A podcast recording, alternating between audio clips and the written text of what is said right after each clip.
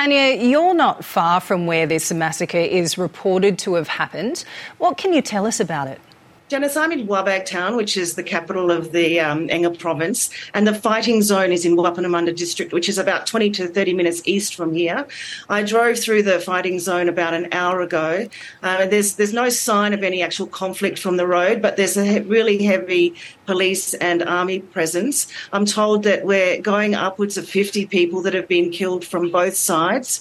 There's 17 tribes involved in this particular dispute, and it's been it's been told that it's the biggest um, it's the biggest fight of its kind in anyone's experience or memory. Uh, police are combing the bush for more bodies. There are reports that some have been washed away in the river. There's a lot of fast flowing rivers around here. People fleeing the fighting. Um, so it's going to be some time before we know the true numbers of the people whose lives have been lost in this conflict. That's an absolutely devastating picture that you're painting there, Tanya. And you've been speaking directly to Enga Province Governor Sir Peter Ipatas. What's he saying about this incident? Yes, I spoke to the governor about 20 minutes ago, and he um, pointed out that this is actually not a normal kind of tribal fight. He says there appears to be a new pattern developing in the way that these, what are normally traditional tribal fights and, you know, d- disputes are conducted up here. He said the traditional rules for tribal fighting are not being adhered to. Um, he maintains that um, unless um, our police force, which he wanted to emphasise, is the government's trusted and enfor- uh, entrusted enforcement law law enforcement agency in Papua New Guinea, we need a, an efficient and effective police force, and if we don't get that, we we're going to continue to see such trouble. Such trouble. Um, he's been very vocal about this over at least six to eight years, consistently calling on the national government to get serious about capacity building in our police force, as well as to get uh, the culture right. Um, and his solution has always been, and he's made many calls about this, is to bring Australian police force in in large numbers to work on the ground alongside uh, Papua New Guinea's law enforcement agencies to mentor our young new recruits. He pointed out that we get new recruits in, but unfortunately that they lack mentorship and uh, the instilling of proper policing culture. I want to talk more about what's fueling this spike in violence because we know that Enga was put into lockdown for months last year over this conflict that's rising.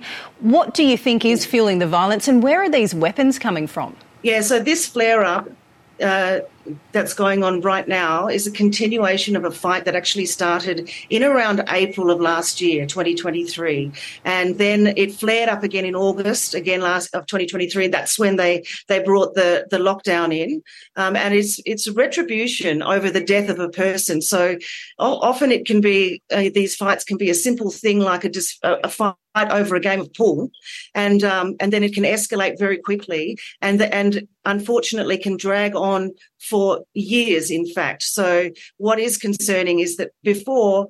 Uh, we didn't see the we didn't see the high number of weapons, which you pointed out. Um, it's believed actually in this particular dispute since it began in April, over 150 lives have been lost, which is horrifying. Um, and these these guns, the governor said these are illegal guns. He has no idea how they're coming in, but he says that they're clearly being supplied by um, people who are well to do, he says, uh, people with the means and the funds to buy them. He wanted to point out that the villagers here and the tribespeople here simply don't have the means to buy guns or bullets. And uh, he said that in terms of uh, where they're coming from, it again, it comes back to police force um, not having the cap- capacity and not, not being able to do their jobs properly to weed out the sources of the weapons that are coming into the highlands and making their way into these tribal disputes. So, where to from here, Tanya? Because you're saying that people are describing this as the worst outbreak of violence in PNG's recent history. We know that troops are already deployed there. You're talking about um, a situation where authorities are losing control. So, what are authorities saying they're going to do to contain and prevent further bloodshed? I wouldn't be surprised if they uh, they bring in another lockdown because that then just controls uh, the restrict and restricts the movement of people. So then it's easier for them to to then go in and and you know apprehend people who apprehend the people that they need to apprehend. Um, there was a statement put out by the opposition who are also questioning the guns, questioning very heavily where are these guns coming from. The police um, are frustrated because, quite frankly, the kind of weapons that that um, are being used in a tribal fight. They're better armed than the police force in some instances.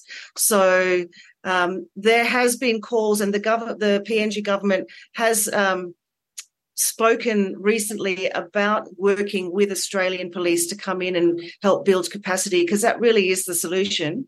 Um, it's just a matter of how and when they do it. And again, um, the governor um, from Enga believes that we don't need um, just a couple of police coming in here. We, we, we need them to come in large numbers. Tanya Nugent, thanks so much for the update.